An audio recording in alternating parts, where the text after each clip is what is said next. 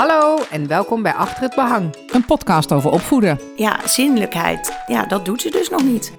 Ik ben Jet, leerkracht en kinder- en opvoedcoach. En ik ben Martien, ik ben psycholoog en ook kinder- en opvoedcoach.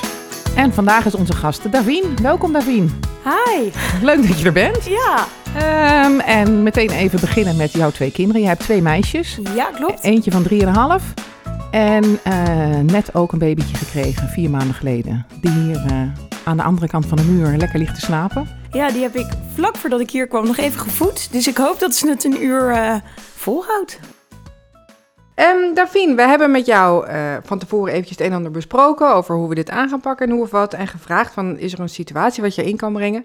En jij kwam al heel snel uh, met het onderwerp zindelijkheid naar voren. Omdat dat natuurlijk iets is wat je vooral bij je dochter van 3,5 nu heel erg speelt. Ja. Kan je er iets meer over vertellen? Ja. Nou, um, ik uh, wil mezelf wel omschrijven als een uh, ontzettende hands-on moeder. Dus ook met het onderwerp zindelijkheid dacht ik, ja, Jezus, al die mensen die maar uh, hun kinderen jarenlang in die luiers laten lopen, wat een onzin. Nou, ik had mezelf bedacht dat ik uh, mijn kind zo rond de tweede wel zinnelijk zou hebben. Ik ben ook echt heel voortvarend te werk gegaan. Toen Eefje net één was, heb ik een boek gekocht zinnelijk maken is kinderspel. Dat heb ik doorgelezen en ik had helemaal het plan om Eefje vanaf anderhalf spelenderwijze zinnelijk te maken. Inmiddels is ze drie jaar en negen maanden en is van dat alles niks terechtgekomen. In het boek werd aangeraden om je kind spelenderwijs op het potje te zetten en dan de, de stap naar de wc te maken. Eefje, die doet het op haar eigen manier. Dus um, ja, dat zinnelijke uh, maken, dat, uh, ja, dat lukt nog niet. En als je zegt ze doet het op de eigen manier, hoe, hoe ziet dat eruit? Nou, um, ze heeft nu wel bedacht dat ze uh, wil plassen op de wc. Dus dat, dat, dat doet ze. En dat doet ze eigenlijk helemaal, op de, helemaal zelf. Dus ze, ze, ze doet zelf de broek naar beneden, gaat, gaat zelf zitten. En uh, dan zegt ze, mama, ik heb geplast. En ze voelt ook zelf aan ja. als ze naar de wc Ja, moet. maar het poepen. Dat lukt nog niet zo. Dat lukt nog niet zo. Ik ben wel benieuwd, stond er in dat boek ook dat kinderen met anderhalf zinnelijk uh, kunnen zijn? Ja. Oh, echt? Ja. Oh, dat is bijzonder. Ja. ja. Want wij hebben nog eventjes de feiten erbij Mhm. opgezocht. En um, we hebben gezien dat de organen die een rol spelen bij zinnelijkheid pas volledig volgroeid zijn op hun vijfde. Dus oh, oké, het dat zou zit wel nog in wel een eens... ander perspectief. Ja. Ja. En 25 tot 30 procent van de kinderen is pas na hun vierde zinnelijk. Ja. Dus, en tussen twee en vier is zeg maar gangbaar. Mhm. Maar er is dus nog steeds niks aan de hand als Nee. dat kind pas op vijf zinnelijk is. Nee. En dat is wel... En, en, Ja, ze zeggen natuurlijk wel... Uh, in principe, met vier gaat je kind naar school. Dus, en het, is geen, het zit niet in het takenpakket van de, van de juf of meester... om, om dit hele zinnelijkheidsverhaal uh, uh, op zich te nemen. Dus dat maakt wel dat ze zeggen... in principe is het de bedoeling dat kinderen zinnelijk zijn als ze naar school gaan. Dus als ze vier zijn. Dus dat maakte wel dat... Dat, dat roept bij ons de vraag... Dat riep, dat riep bij ons de vraag op... Mm -hmm. um, ja, inderdaad, wel wat maakt dat je dat, je, dat, dat het bij twee jaar doorgepakt moest gaan worden? Nou, dat was gewoon iets wat ik uh, in mijn hoofd had. En ik dacht van, dat gaan we even doen. Maar ik ben er dus inmiddels achter gekomen dat dat helemaal geen zin heeft. En wat deed dat met jou? Om te zien dat zij het helemaal op haar eigen manier ging doen. Totaal anders ja. dan wat jij eigenlijk voor ogen had. Nou, ik vind het... Uh, um, ik vind het voor mezelf soms uh, lastig, omdat ik denk van ik wil zo graag dat je dit kan, maar ik weet ook dat het geen zin heeft om er um, door te duwen, want dan maak ik haar alleen maar gestrest. Dus we besteden er geen aandacht aan en we klappen heel erg als ze uh, op de wc gaat zitten, maar ik vind het voor mezelf zo frustrerend, want het is een super intelligent meisje. Uh, praat al nou echt alsof je een soort zesjarige professor uh, bij hebt, kan uh, loopfietsen, steppen, motorisch is echt super uh, snel. Maar dit, ja, zinnelijkheid. Ja, dat doet ze dus nog niet. En heeft zinnelijkheid met intelligentie te maken? Nee, vast niet. Maar het is wel grappig om te zien dat een kind dat eigenlijk alles volgens het boekje doet, dit dan niet eh, doet. En dat je dan dus als ouder er niet zoveel invloed op kunt Nee. hebben. En dat, ja, dat is wel een eh Want lesje dat- geduld voor dat mezelf. betreft is zinnelijkheid wel een heel mooi voorbeeld van iets dat is nou echt typisch zo'n proces wat de, kind, wat de kinderen zelf bepalen. Dat is eigenlijk als ouder sta je daar een beetje als ondersteuner bij en je kan het aandragen Ja. en je kan het stimuleren. En, maar uiteindelijk bepaalt het kind zelf hoe en wanneer ze dat gaan aanpakken en dat ze dat, dat gaan doorpakken. Ja. Hoe gaat het nu? Nou, ik moet zeggen dat de afgelopen twee weken we wel in een stroomversnelling zijn gekomen. We hebben dus echt van alles geprobeerd. Hè? Ehm, we zijn eh, eh, deze winter eh, waren we twee weken naar de zon. En toen hadden we een huis met een zwembad. En toen hebben we haar gewoon tien dagen lang in de blote billen rond laten lopen. En toen bleek dus dat ze elke keer net te laat was. Dus toen was het echt voor ons een teken van... oké, ze voelt het gewoon nog niet. Nou, sinds de zomer eh, loopt ze eigenlijk eh, overdag alleen met onderbroek eh, aan. Maar wat zij doet is, ze houdt haar poep gewoon op. En als ze s'avonds in bed ligt, dan krijgt ze een luier aan. Dus dan komt ze na een uurtje, komt ze, ja, wij slapen beneden. En dus dan komt ze naar boven en zegt ze, mama, ik heb gepoept. En dan verschonen we die luier en dan slaapt ze weer verder. Maar sinds twee weken hebben we wel een doorbraak en heeft ze al een paar keer op de wc gepoept. Maar en dat dus. avond, als ze in bed ligt, weet je, zijn er andere omstandigheden waardoor zij misschien dan wel wil gaan poepen? Ja, maar wat wij nu het idee hebben is... Kijk, wij gaan ook nog niet echt die luier uitdoen... zolang ze het nog niet eh, eh, kan. En nu eh, zitten we in een soort cyclus dat zij denkt van... nou, dat is wel makkelijk, dan heb ik die luier aan. Dus dan kan ik dat even doen. En dan kan ik daarna gaan slapen. Dus dan is de vraag, hoe doorbreek je dat? Is dat wat zij denkt? Ja, wat dat maakt denk dat jij denkt dat zij dat denkt? Ja. Want het is ook zo dat kinderen, ehm, nou tot een jaar of zeven, Mhm. zes, zeven, acht, zich nog niet kunnen verplaatsen in gevoelens van anderen. Dus, dus dat zij denkt, ik ga even lekker poepen als het jou niet uitkomt. Nee, dat, is, dat is meestal niet het geval. Nee, nee, nee, maar ik denk ook niet, ze doet het ook niet om mij te pesten. Ze vindt dat gewoon nu makkelijk. Maar en kan het niet zo zijn dat als zij daar in bed ligt, dat het dan lekker rustig is en lekker warm en dat dan Vast. dat hele systeem ontspanning. lekker loskomt? Ja.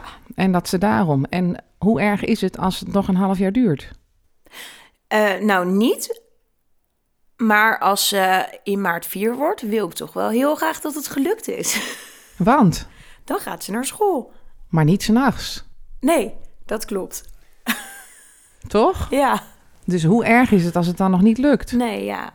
Niet. Nee. Dus misschien is het haar eigen tijd en tempo. Ja. En als je er zo tegenaan kijkt, maakt dat misschien dat je het zelf ook een beetje los kan laten. Ja, maar dat, kijk, dat doen we natuurlijk ook. Want anders zou ik haar eh, dwingen om eh, volgens een regime op het potje te gaan zitten. Nou, dat laat ze gewoon niet toe. Nee, nee, ze heeft wel de eigen wil. Precies. Dat is Net ook zoals fijn. de moeder. En wat doet het met jou als moeder om je dan te beseffen dat je daar eigenlijk dat een beetje los moet gaan laten? Ja, nou, ik vind dat dus wel ehm, een interessant proces. Want je hebt het idee dat je eh, als goede opvoeder... dat je het goede voorbeeld moet geven. En eh, nou, ik eh, hou me bezig met dat ik probeer consequent te zijn. En ik heb het idee dat mijn kind maakbaar is. Maar hier, ja, dit is wel een beetje frustrerend voor mij... dat ik dit niet in de hand heb. En het is een lesje geduld voor mezelf. En hoe uitzicht dat? Nou, vooral dat ik er met vriendinnen over praat. En heel veel tips vraag van hoe hebben jullie het eh, eh, gedaan. Maar ik eh, probeer wel, ik ben er wel heel erg mee bezig dat ik het richting haar geen issue laat zijn. Dus zij krijgt er geen... Zij wordt er niet boos van. Zij wordt er niet... Nee, nee, het is echt totaal geen issue. En misschien ben ik er dus zoveel op de achtergrond mee, mee bezig dat ze ook helemaal niet gestimuleerd wordt om het eens goed te gaan doen. Maar ik ben banger voor eh, om er een issue voor haar eh, over te maken dan ja, om het maar gewoon te laten. Reageer je daar je anders op je dochter?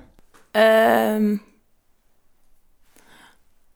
nou, kijk, ze gaat natuurlijk. eh, kijk, wat we gedurende de dag wel eens hebben, is ze plast dus wel zelf op de wc en dat geeft ze ook altijd aan.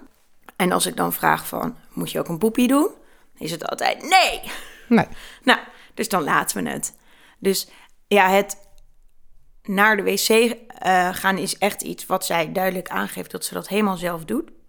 Wat ze bijvoorbeeld ook niet doet, en dat gaat ook nog wel eens mis, is ehm, als wij erop uittrekken, dan wil ik graag dat ze even gaat plassen voordat we weggaan. Nou, als zij daar geen zin in heeft, dan doet ze dat niet. Nou, dat is af en toe wel frustrerend, maar daar hebben we een oplossing voor. En dat is gewoon een extra zitje kleren meenemen. Ah, dat is een goede oplossing. Ja, En die frustratie, heb je die ook wel eens op andere momenten bij haar? Of is het alleen met het thema zinnelijkheid? nou, ik moet zeggen dat eh, ze hebben het altijd over de terrible twos. Die heb ik bij haar niet zo gemerkt. Maar sinds dat ze eh, drie is, Ja. Ze noemen het ook wel de three-nager. Er merk zijn ik allerlei dat- termen Ja, voor. Ja. merk De wat? De three-nager? De three-nager. Oh, de three-nager. Oh, ze- oh, ja, oké. Dus die doet precies wat, wat ze zelf wil. Dus dat haar eigen wil zich nu echt aan het ontwikkelen is. En dat, eh, Ik heb wel een nieuwe term, de three-nager. Hij is- Voor mij is die Ja. nieuw. Maar oké, ja, ik, eh, ik snap hem. Ja, ik heb hem. zij uit dat eh, vooral de laatste maanden, ja, dat kan ook te maken hebben met de geboorte van haar zusje natuurlijk. Eh, we hebben regelmatig om hele kleine dingen hele grote driftbuien. Nou, kan je daar eens een voorbeeld van noemen? Nou ja, het eh, aankleden. We hebben dus eigenlijk de regel dat ehm, zij mag eh, kiezen uit twee dingen. En dan, eh, ja, d- daar kan ze dan uit kiezen en dat doet ze aan. En vorige Twee setjes. Twee zeg maar. setjes. Ja. En die kies ik dan uit en dan zeg ik, wil je deze of deze? Nou, vorige week hadden we dat dus ook. En toen waren we bezig met één setje aantrekken. En toen wilde ze opeens de broek niet aan, want ze wilde een rok. Nou, heb ik best wel de filosofie van pick your battles. En je hebt natuurlijk 's ochtends ook het eh, ritueel dat... ja, dan moet je aankleden, ontbijten, eh, kindje moet naar de voorschool... en daarna moet ik naar mijn werk. Dus je hebt ook niet eeuwig tijd. Maar ik heb toch wel het idee dat zij daar dan misbruik van maakt.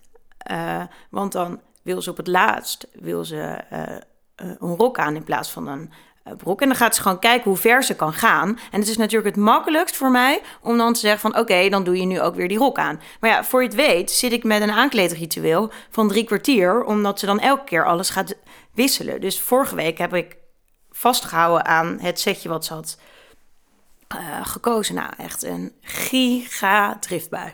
Maar je zegt, ik, voordat je het weet zit ik met een gigantisch aankleedritueel. Ja. En dit gigantische aankleedritueel duurde drie kwartier, zei je net. Nee, ja, daar Dus wil ik juist het- niet naartoe. Maar ze mocht die rok niet aan en toen? Ben je er? Ja, toen, toen duurde het dus wel heel... Dus werkt het wat je hebt gedaan? ehm, nou, eh, de dag daarna eh, hadden we dus weer een driftbui, want toen ging het over een trui. En de dag daarna heeft ze gewoon het tweede setje. En wat zou er zijn gebeurd, denk je, als je zegt... oké, we doen het rokje aan? Ja. Ja, nou ja, kijk, dat is dus iets waar ik nu mee worstel. Ja. Van hoe ver ga ik met haar mee in haar wil? En wanneer zeg ik van, oké, dit zijn onze regels en zo gaan we dat doen. En je zei ook, ehm, alsof ze het bijna opzettelijk bewust doet. Nou, je wil natuurlijk, kijk, je hebt nog een kind.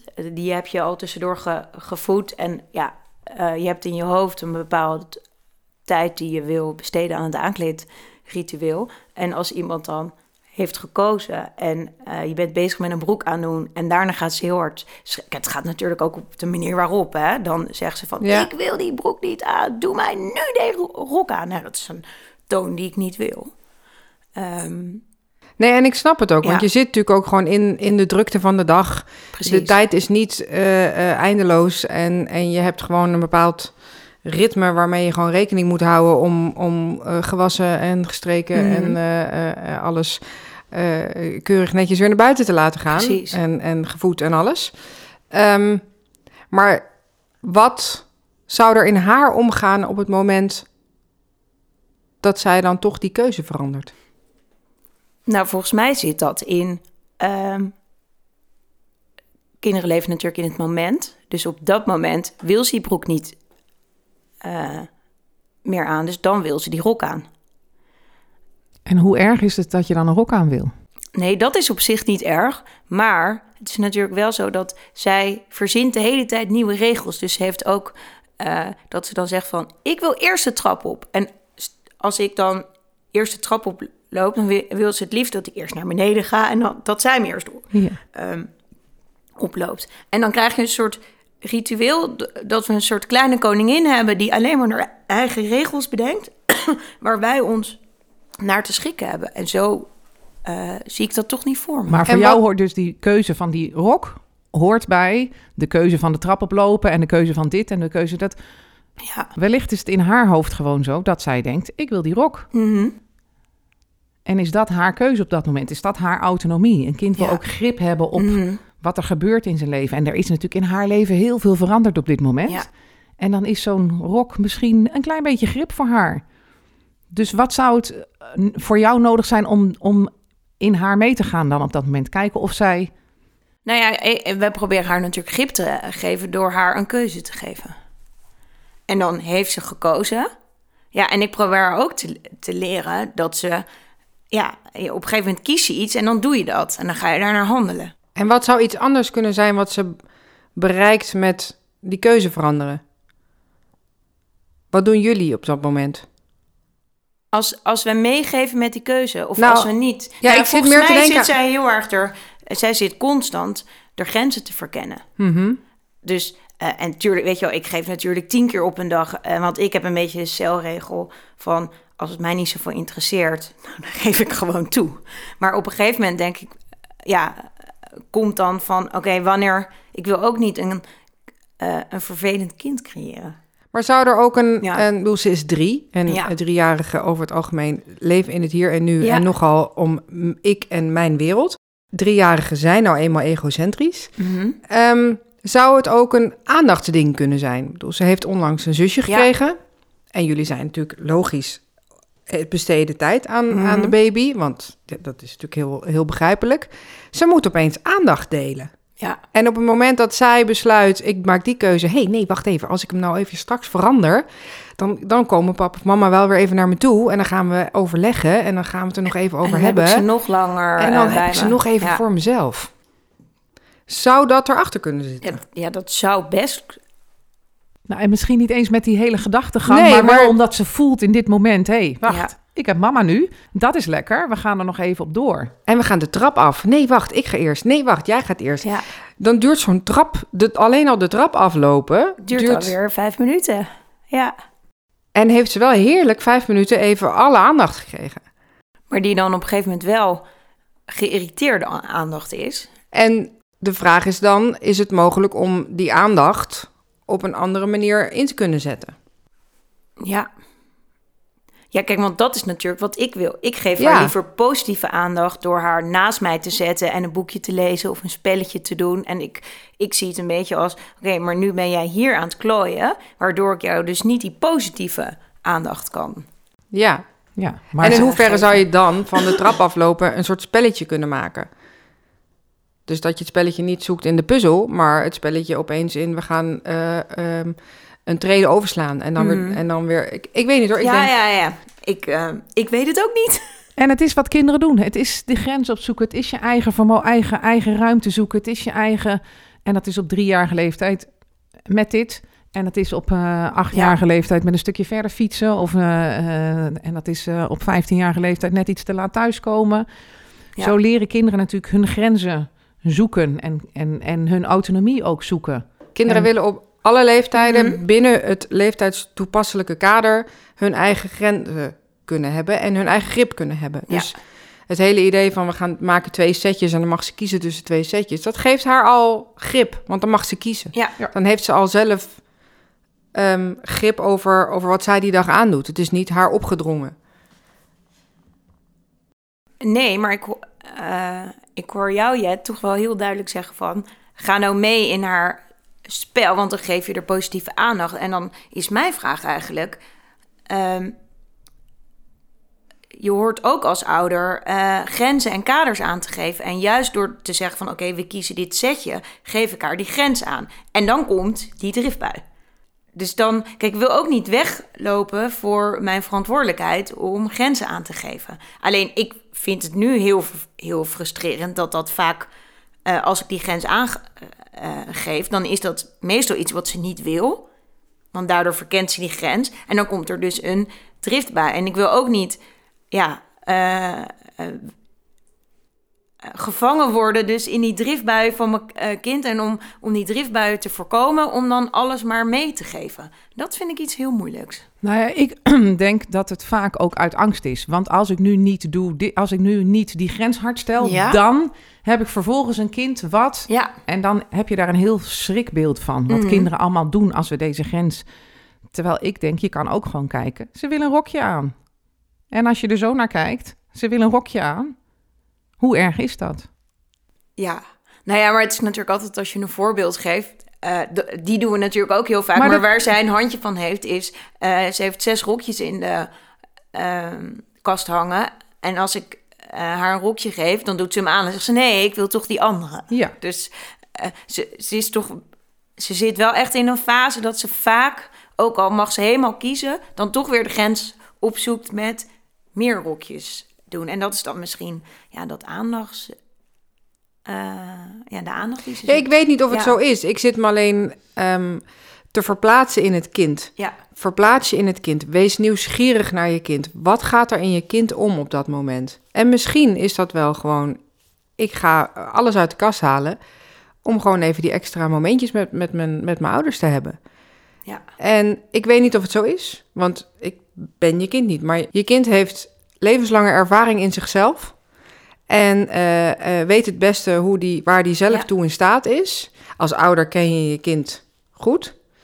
Maar blijf nieuwsgierig naar je kind daarin. Van wat, wat, wat maakt dat ze deze driftbui nu heeft? Wat wil ze hiermee zeggen? Wat wil ze nou eigenlijk echt? En als je er zo naar kijkt, mhm. kan je dan met andere ogen naar zo'n driftbui kijken. Nou, ik wil natuurlijk het liefst dat ze die driftbui niet meer heeft. Ja, maar als je er met andere ogen naar kijkt, Ja. naar zo'n driftbui, kan je er ook op een andere manier instappen. Ja. En misschien verdwijnt het dan wel. Ja. Misschien kan je er dan een spelletje van maken. Ja, dat zou heel mooi zijn. En dat is dus ook wat ik zeg. Weet je, hoe erg is als ze dat rokje aan. Daardoor heeft ze misschien het gevoel dat ze meer grip heeft. Dat ze Mhm. zelf mag kiezen. En daardoor loopt de, de dag misschien makkelijker. Dus Ja. hè, hoe, hoe erg is dat rokje? Tuurlijk moet je je grenzen aangeven als ouder. Tuurlijk hebben we allemaal een soort kader waar je binnen wil dat kinderen lopen. En dat is ook nodig, want we moeten onze kinderen ook opvoeden. We zeggen we niet dat we alle grenzen laten moeten. Nee. Een soort grenzeloosheid, helemaal niet. Maar het is ook in dat moment eh, kijken, weet je, als ik nu dit niet doe, dan heb ik misschien straks wel een 16-jarige die. Nou, en dat, Ja, dat is wel een hele grote ver, stap, heel, ja. hele grote stap. Dus.